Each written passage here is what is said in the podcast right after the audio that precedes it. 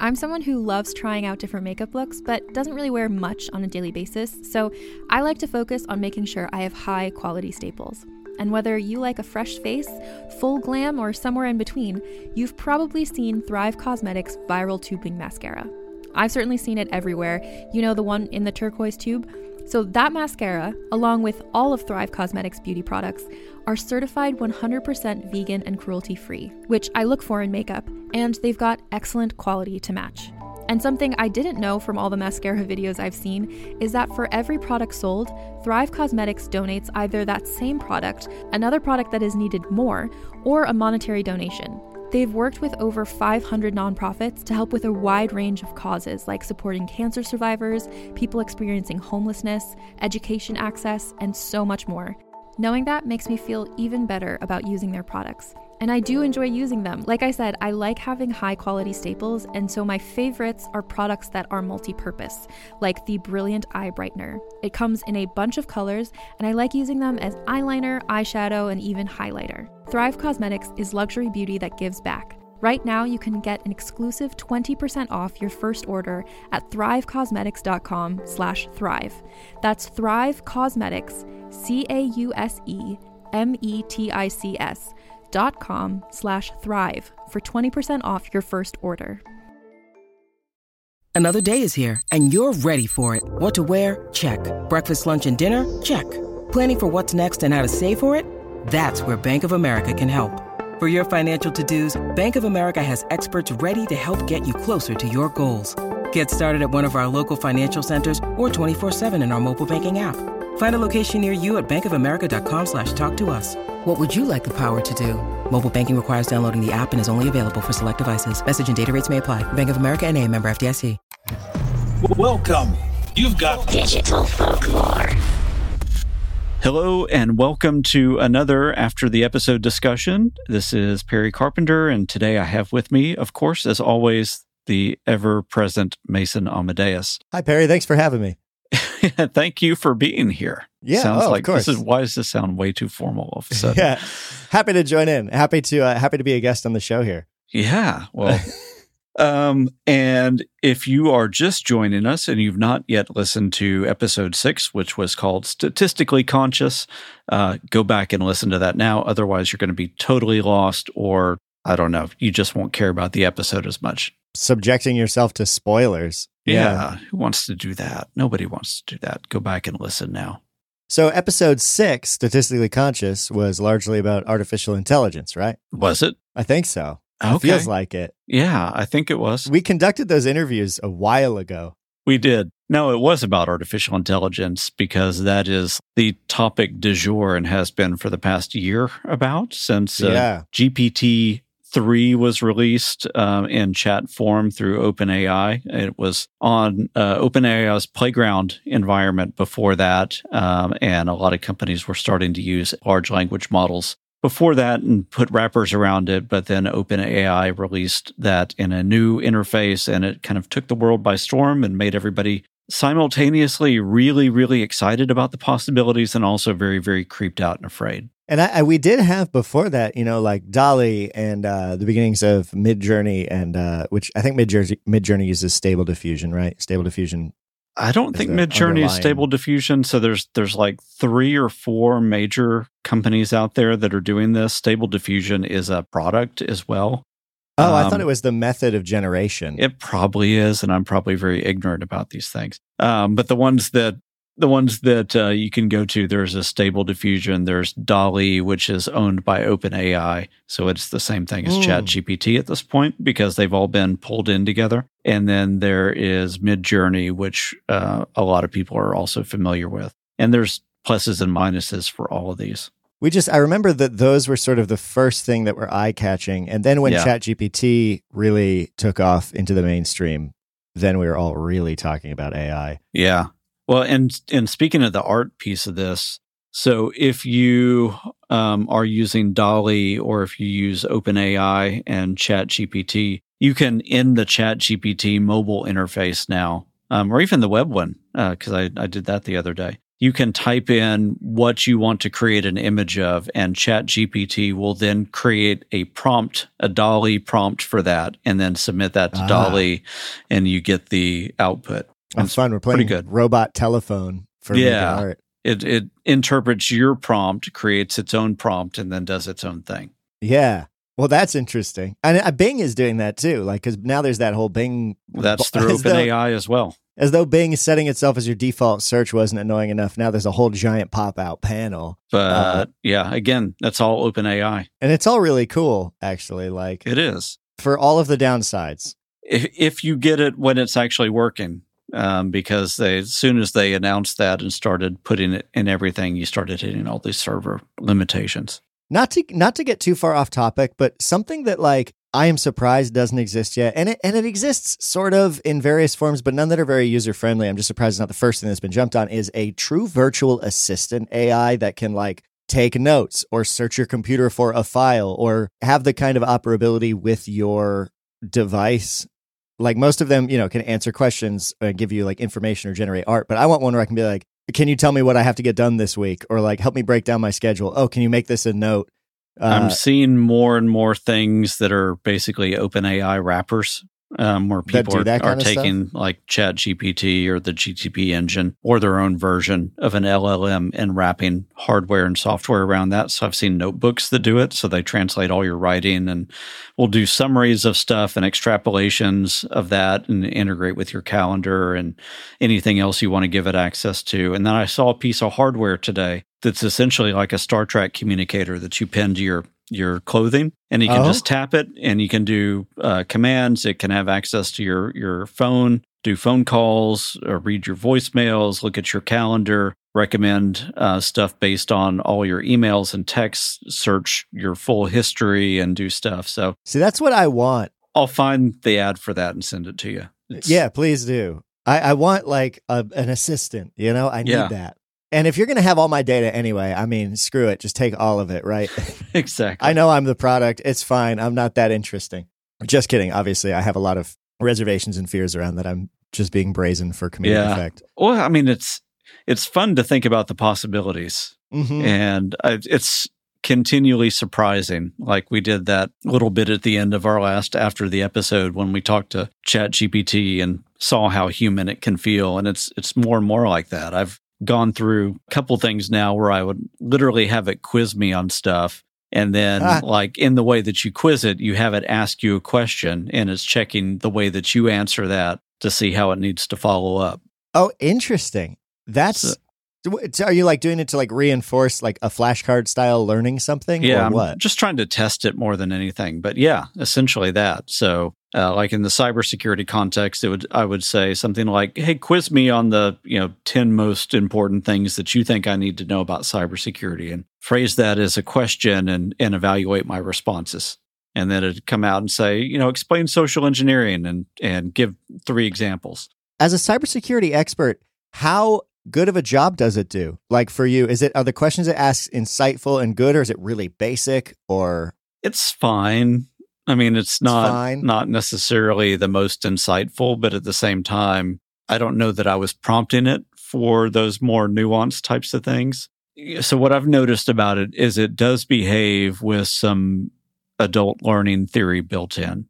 And so if you answer and you give your answer and I say, you know, phishing is blah blah blah blah blah, it will say, very good job. You did X, and then it will go ahead and give its explanation of what that thing is too. So you hear it again and it fills in any additional nuance that you may have missed that way. so it's good at the context of that then. Yeah, it's good at the context and it will give some interesting positive reinforcements, like I say, good job or you nailed it type of stuff. that is that is Like- interesting. Thank you, computer. I know, and there's a th- like it's not fair that that feels patronizing, but it feels a little patronizing. Yeah. But it's not the it's not the AI's fault, you know. Well, I mean, the other thing that we mentioned last time, I think, and we probably even heard in some of the responses, is that while it's processing, the the way that they've done the voice stuff is really human because as it's processing, searching for the next string of tokens, it will add ums and do little um, vocal disfluencies to cover for the fact that it's searching. And today I was doing one and it did cough. Really? Yeah. It coughed? To me, it sounded like a cough. I think it was an it was a cough. That's wild.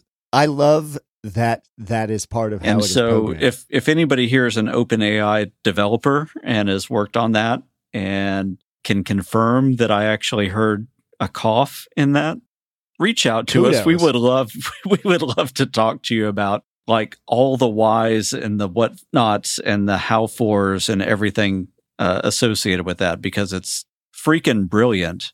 Um, Yeah. but also a little bit interesting Uncanny. in a freaky way. Uh, but I like it. that's firmly in the uncanny valley.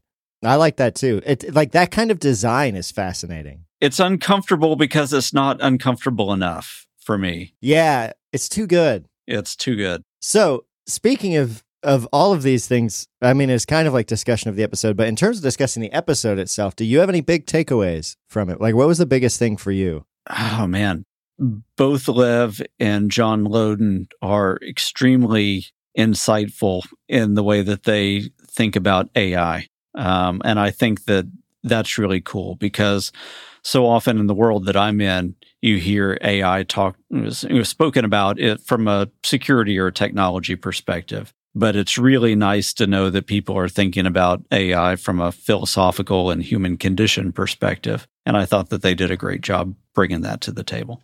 Yeah, that's true. I didn't think about that, but you're right. We did kind of focus on on on that side of things because, of course, we did in the context of folklore. Yeah. I think I really liked when we had them breaking down how an AI sees the world and how it answers things. Um, because I I think that's important to understand to not be as scared of this thing that seems like Right. magic. And I think particularly with the challenges that AI presents morally, philosophically, and also logistically, uh, understanding it is an important thing to do. So I hope that that was helpful to people. It was helpful to me talking to them.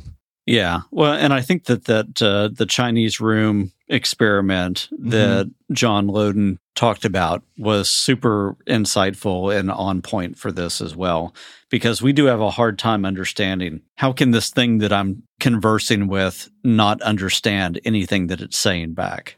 Right. Yeah, that was such a cool parallel. Um, and for some reason, I had never heard that, even though I was a philosophy major. So I don't know where either my reading or my education went awry, but it sounds like I should have heard that when I was getting my education, but th- that was the first time I'd heard it. And I don't know how I hadn't heard it because I feel like over half of my friends were somehow philosophy majors, which is weird.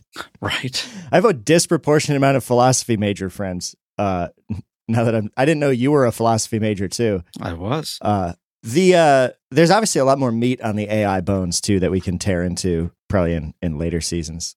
Because I mean, as it continues to develop, and then we didn't even talk about Loab with these guys really. No, uh, we did touch on, I think, AI and creativity, but we didn't talk about some of the crypt- AI cryptids and other Yeah. bits of folklore that are coming out. Something that we've heard from a few people is they want uh, us to do some more case study style episodes. So I think that could be interesting to just narrow down on like, all right, well, let's tell the story about Loab. Let's talk about Yeah. this one thing, kind of like we did with Slenderman. I think that'll be a fun thing that we should revisit in the future. Yeah, we could Um, make a whole either do a couple of those every season or make a whole season just of case studies. Yeah, I think that'd be fun. And also, if if you who are listening uh, think that's a good idea, let us know. Yeah. That, that'd be a fun challenge. If you have thoughts about like what you would hope you would hear and see in season 3, let us know Yeah, because we're having to think about that now. yeah, and uh, we have some stuff lined up that'll be really fun and very flexible. And I can't say anything else other than that, unless you have something to say about that, Perry. Other than fun fle- flexible folklore sounds pretty cool. Fun, flexible folklore weirdly sounds like a yoga thing, like yoga and Reiki. If anybody's wanting to make a folklore related yoga class for the fun flexible folklore, Fun, flexible folklore yoga. you could call it lore on the floor. oh, lore on the floor. You could do like all sorts of. Uh, I can't wait to figure out what yoga position is a tulpa. You know what I mean? Right. Anyway, This- sorry about that. you have to just believe that you can do it. Really, like right. believe it's it. the power of positive thinking. if I because I'm built like a noodle. Anytime I do yoga, I'm Slender Man. So I guess I'm Ah. already there. I am manifesting a downward facing dog right now. Yeah. The next section is sound design elements and fun quirks. And I only have two tiny notes for Okay. sound design because this one is pretty minimal. Uh, the first one is I hate footsteps and I've been using them a lot more lately and I don't like them and I've never liked them. I remember you, ra- you used to rail about footsteps a lot. I'm a big footsteps fan. I put footsteps in everything, and I have my favorite sets from libraries that I pulled and know how to use Oh. in creative ways. I would love for you to share with me which ones those are. My favorite one that I always use is like footstep crunching on snow. It's it's Ah. my default footstep for so, anytime somebody is in a like a concrete room and they're getting up out of a chair. It's it's that initial crunch impact. They are flexible. That snow, it's very meaty, the snow steps. There's a lot of texture. I just, I find that they're often not mixed well and they're tough to get placed right. And I feel like most of the time they're not close enough to where the camera would be to be picked up. Right. But sometimes when I like in my decision tree of sound design, there's that first layer that's like, what is the camera picking up? But then what supersedes that is, is there something I need to convey in this scene, uh, even if it doesn't make logical sense for the camera to be picking it up? And so there was a couple of times we were walking back and forth to Digby's closet. Uh, and I was like, I guess footsteps make sense. Yeah, and the thing in that too, though, is when you're designing for footsteps, you're not necessarily designing for the reality of footsteps. Yeah. You're just trying to get across the. At least for me, when I do it, I'm just trying to get across the idea. So, like, if I have two people walking, I'm not really doing two sets of footsteps so much because that's just too much for people to hear. Yeah, and when you layer them, the timing becomes very important because they can if they're exactly opposite, it's far too rhythmic. Right. If they're at the same time, it's weird. If they don't overlap in just the right way or just the right time. Like often You almost Splitting- want to put like a like a delay on, like a little minimal slap back delay, just to make it sound like two people are kind of walking in sequence. Yeah, I've I fully go for the layering approach. Ah, I gave you a heavier set of steps than me. I am heavier than you. I imagine I know that you're the same height as me, but I imagine you as taller. So I, ju- Hmm. I just was like Perry's Perry's like six four. Uh Nice. I wish. Yeah, I wish I was six four too.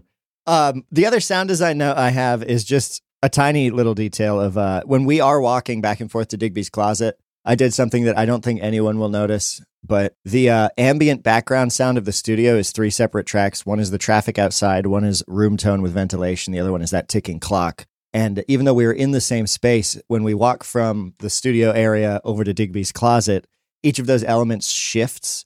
So the probably the most noticeable one, if you can clock it, no pun intended, Yeah. the clock moves from being on the left when you're in the studio, and as we walk down the hallway, the clock is moved over to the right side because we've changed our location. So like the relative placement of the ambience, the window where we hear the traffic also moves, and it's very subtle, but it helps to make the spaces feel a little bit different. It helps they're in the sell same it. building. Yeah. Yeah, a little bit.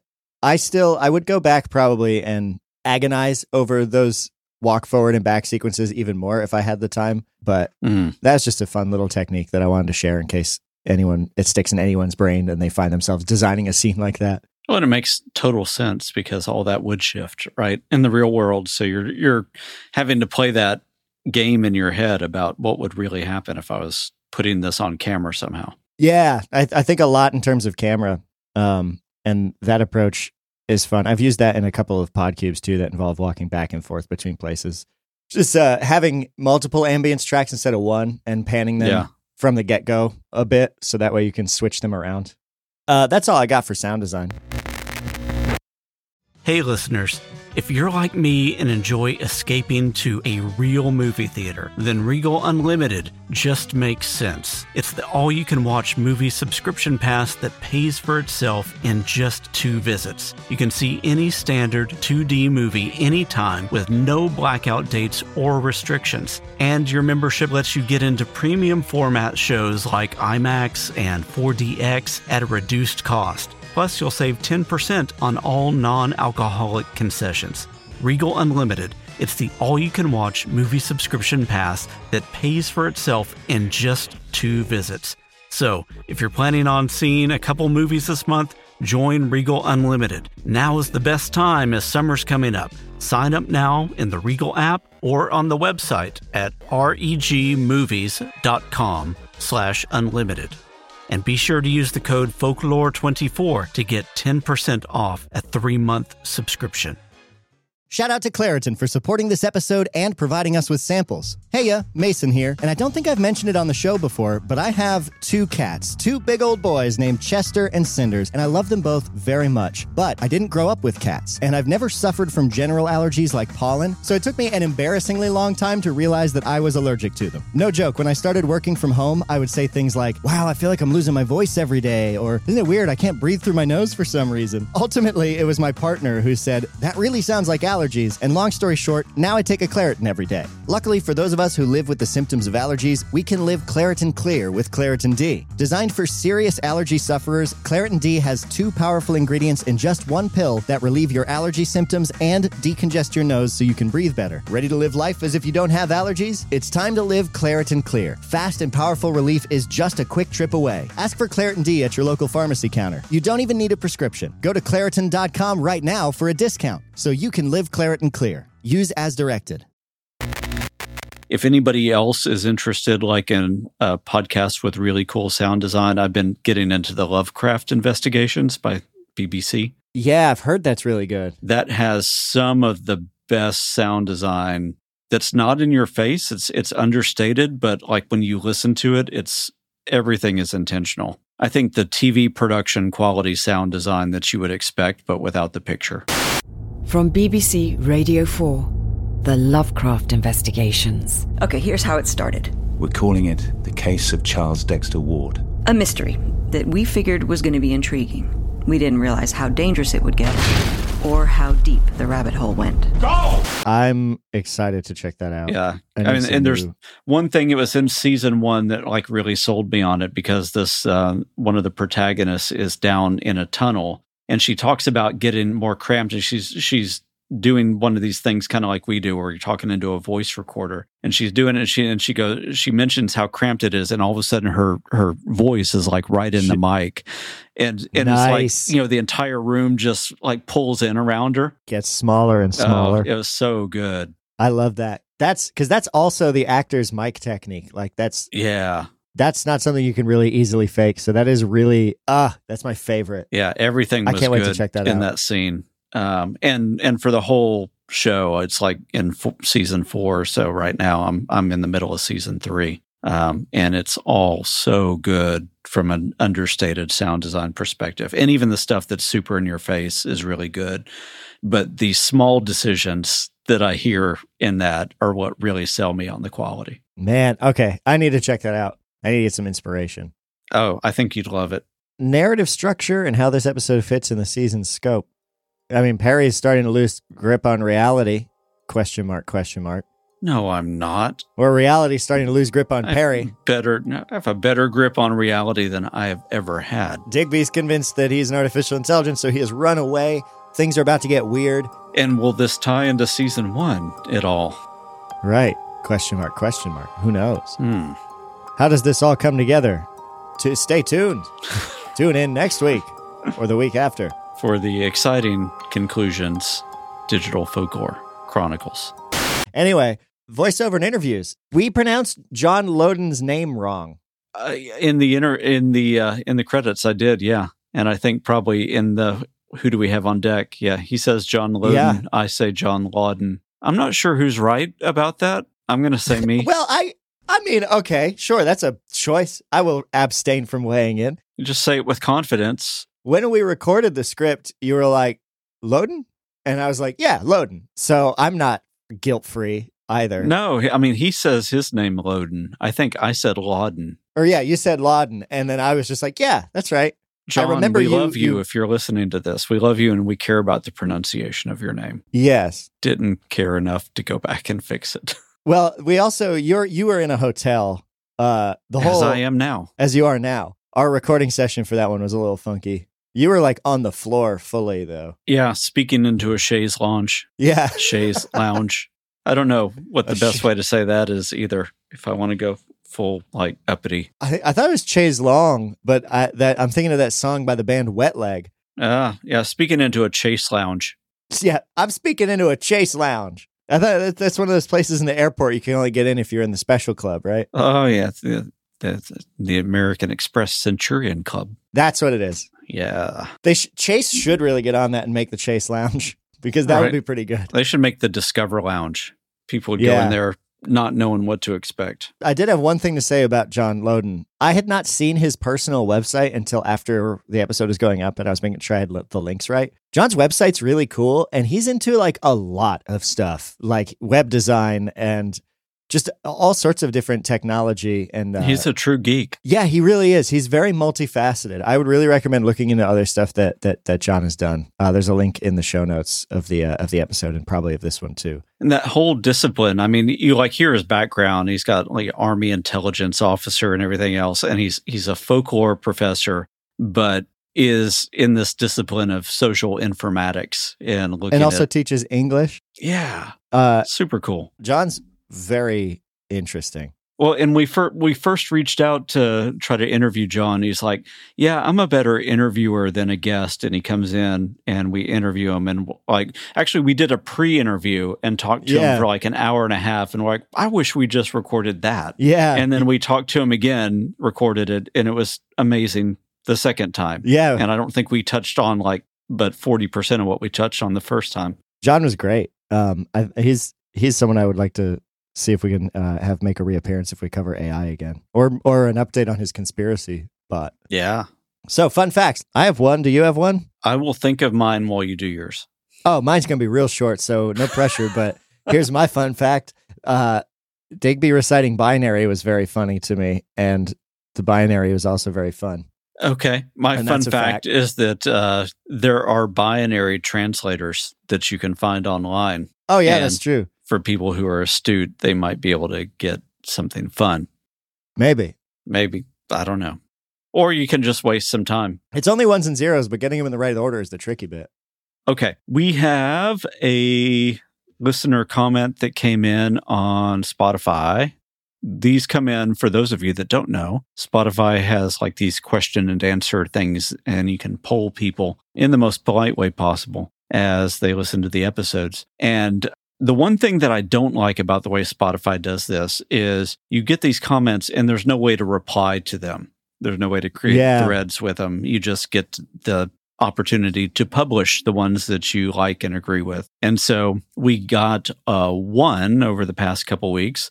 And I think it was really cool because this was uh, Danielle that uh, that left a comment. And uh, Danielle says, This was great. Really like the after shows as much as the main content. Keep it up. And I thought that that was great because both Mason and I wonder every now and then if like people get as much out of these after episode discussions as they get in the main, uh, what people like more about each episode type and all of that. And uh, we just want to make sure we're Mhm. not cluttering somebody's feed uh, with stuff that they don't want to listen to. So it is good to know that people are listening to these and enjoying what we bring.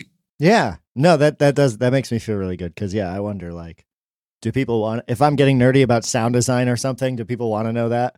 Yeah, Uh, we, I mean, we know Matthew listens because he tells us Right. what, what he pulls out and likes and doesn't like. But are there any other people listening? We know that at least Danielle is listening. So thank you. yes. And Dorian. Yeah, and Dorian. Dorian is listening. who just got the Digby plushie that you sent. He did. I saw it in our Discord. Had a great, great photo. If y'all are not in our Discord, you should get there. There's an invite in the show notes. We also do know now that Dorian's cat really likes the Digby plushie and has stolen it at least a couple times. Yes. Yeah, it arrived today and apparently uh uh the cat has already tried to steal it like 3 times. Right? As is the cat's right. It is. Um what to look for in the next episode? I think the answer to that question is Digby. We got to find Digby. That was super sad. Yeah, that was sad. Like I remember reading the script and then the couple times that we went through the script and and read it to just you hit Digby's lines in that and you actually feel for Digby.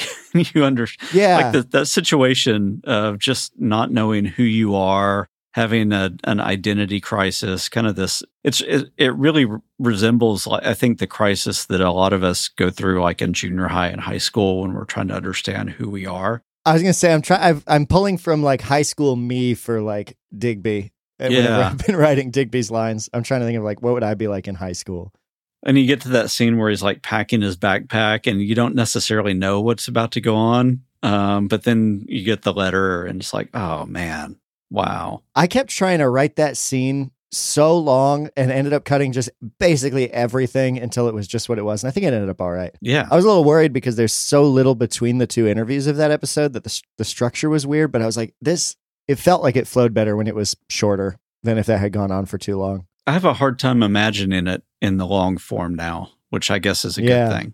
Um, Yeah. Because I, I think it was good that it was a little bit mysterious. Yeah, because I want to just like reveal all the eggs in the basket. But I mean, you, you could have really tortured people with it, I guess, if you had uh, some internal monologue. but I was thinking of like some Mandela stuff too, where he's like talking about these things he's find he's like packed that are these weird artifacts and stuff, and talking about memories he had and stuff he missed from us. mm, But then it's just it was a lot. yeah, but uh, but that last scene where we realize that he's kind of left and left a note and all of that, that actually hit well. I think. Yeah, that worked. Your ad lib in that scene killed me while I was editing it, and it still does. I think it's my favorite line. Was that? Oh, he said love. Yeah, and it just like re- and I and I stepped on you. The timing of that. I mean, I I, I changed the timing in post because you cracked me up when we were recording, but the way that it's timed and your delivery on that, where it's like love Digby, and you're like, oh, he said love, and I'm like, he's gone. that just that I really liked that. Well, I remember uh, just that striking me and the like hitting in such a real way reading the script and then going, oh, it's a raccoon. This is, you know, this is like on the face of it. When you really think about it, it's absurd. But at the same Yeah, time, it's it's really cute. And you hit these things like in real life where these these little details of somebody's word choice actually make everything so much more important. And I thought that Yeah, where it said love Digby actually hits like that. It it means something completely different than if he just said Digby or left it unsigned. yeah, yeah. No, because he's you know he loves us, Or He's even your little friend. Digby, you know? Um, Yeah. I think saying love any- Digby hits differently. But you saying it in the episode also is very funny. Oh, he said love. oh, that was good. And that was not in the script. That was really funny. Uh, yeah, I think that in like the Google Maps thing, those those were the two Yeah. bits that weren't in the script. Yeah, those yeah, those I think those were the only ad libs in this episode. I think so. Yeah, we had a couple others that didn't make the cut. Yeah, I ended up I even cut like some lines that were in the script for time that was just like, well, this feels better without this. Right. Um, yeah, those both of the interviews were a little bit longer than we usually target for these, but they were both super important and on topic for the most part. Yeah, that that episode, uh, the narrative part of it was far shorter. Like it was only fifteen hundred words versus I usually write about six thousand words or uh, three thousand words. Six thousand was the maximum target. Yeah, 6,000's a lot of words. Yeah, but this one was only like fourteen hundred. And it snapped. It was good. Yeah, it worked well. I will say that one of the people that we interviewed in the next episode came up with some of the best ad libs that we've ever had. Yes, actually, yeah. The uh, a folklorist that we've talked about in the show, but not yet talked to, is someone we we interviewed in the next episode, and they gave a really good acting performance. Yeah. I'm very High excited. school to hear theater worked. Yeah, when we recorded with this person, they was, we were like, "Do you feel comfortable doing this?" I've written you a fair few lines, and they were like, "Well, we'll see what four years of high school theater does." And then they crushed it. It's Oh, so yeah. good. And the person who it is, I think you're going to be really excited when you hear it. Yeah. It was it was super fun. We were both surprised at it, and uh, there's a little bit of a sing along part with it. If if it makes it was the very, cut. yeah. I'm sure it will. it was. Oh, there's no way that's not getting in. There's. Yeah. I will rewrite everything to make sure we keep that. Yeah. It's going to be very good. I'm really excited. All right. And with that, I think uh, I think we've hit our time for this. And thanks everybody for listening. We will catch you later. Bye.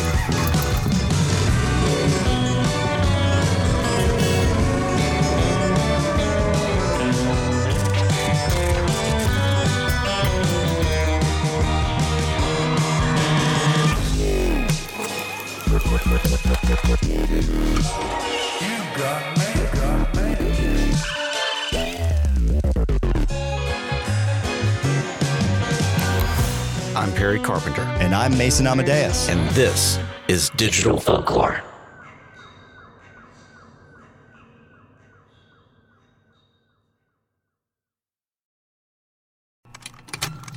Contained herein are the heresies of Radolf Burntwine, erstwhile monk turned traveling medical investigator. Join me as I uncover the blasphemous truth of a plague ridden world, that ours is not a loving God, and we are not its favored children. The Heresies of Radolf Burntwine, coming January 2nd, wherever podcasts are available.